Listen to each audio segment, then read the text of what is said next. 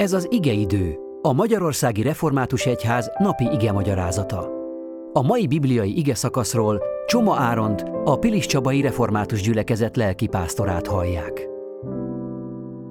Isten igéje ezen a mai napon az apostolok cselekedetéről írott könyvből szól hozzánk.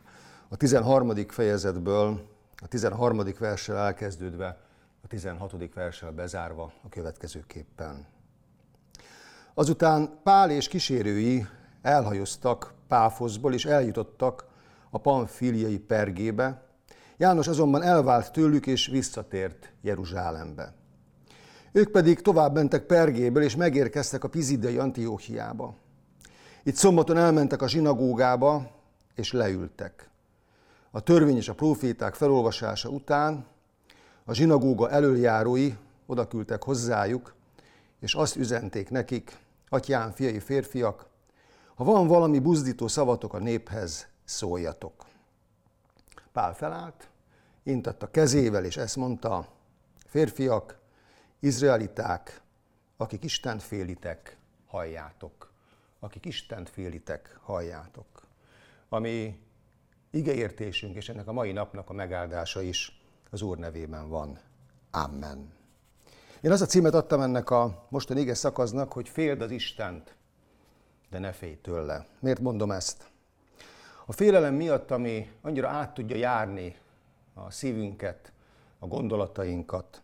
Félünk a háborútól, félünk a haláltól, félünk a betegségektől, félünk az egzisztenciális kihívásoktól és bizonytalanságoktól. A félelem ott van bennünk, átjárja a gondolatainkat, a közérzetünket, a cselekedeteinket, a beszédünket. Nem véletlen mondja Pál apostol majd később a római levélben, mert nem a szolgaság lelkét kaptátok, hogy féljetek, hanem a fiúság lelkét kaptátok, aki által kiáltjuk, hogy Abbá, Atya. Hogy mi az Isten félelem? Én úgy határoznám meg, hogy az Isten félelem az Istennek a komolyan vétele. Az Istent akkor vesszük komolyan, ha van valami Isten tapasztalatunk már, Isten találkozásunk, Isten élményünk. Akinek ilyen Isten élménye, Isten találkozása van, az már tudja, hogy az élet és az ember is több annál, mint amit e találkozás nélkül gondolt eddig róla.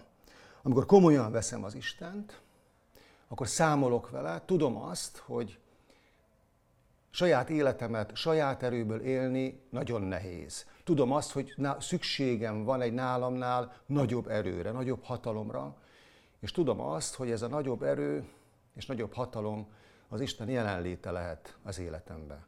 Az Isten félelem tehát az Isten komolyan vétele, és ehhez pedig kell valamiféle Isten tapasztalat és Isten élmény.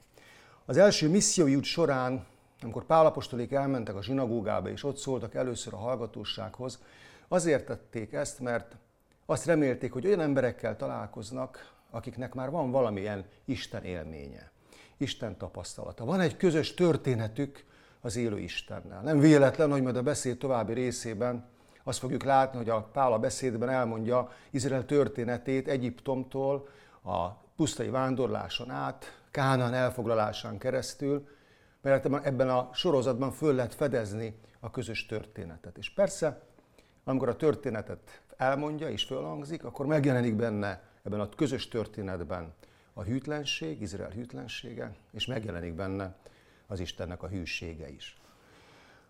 Amikor az Istennel visszagondolunk a közös történetünkre, akkor elkezdjük átélni és látni a gondviselését, a megtartó kegyelmét. És amikor ez a történet folytatódik, akkor jutunk el Jézushoz, majd a Jézus történethez, aki azért jött, hogy megszabadítsa az embert, bennünket az Istentől való távolság rémisztő sötétségéből, a halál árnyékának völgyében való járásnak a sötétségéből. Szóval féld az Istent, de ne félj tőle.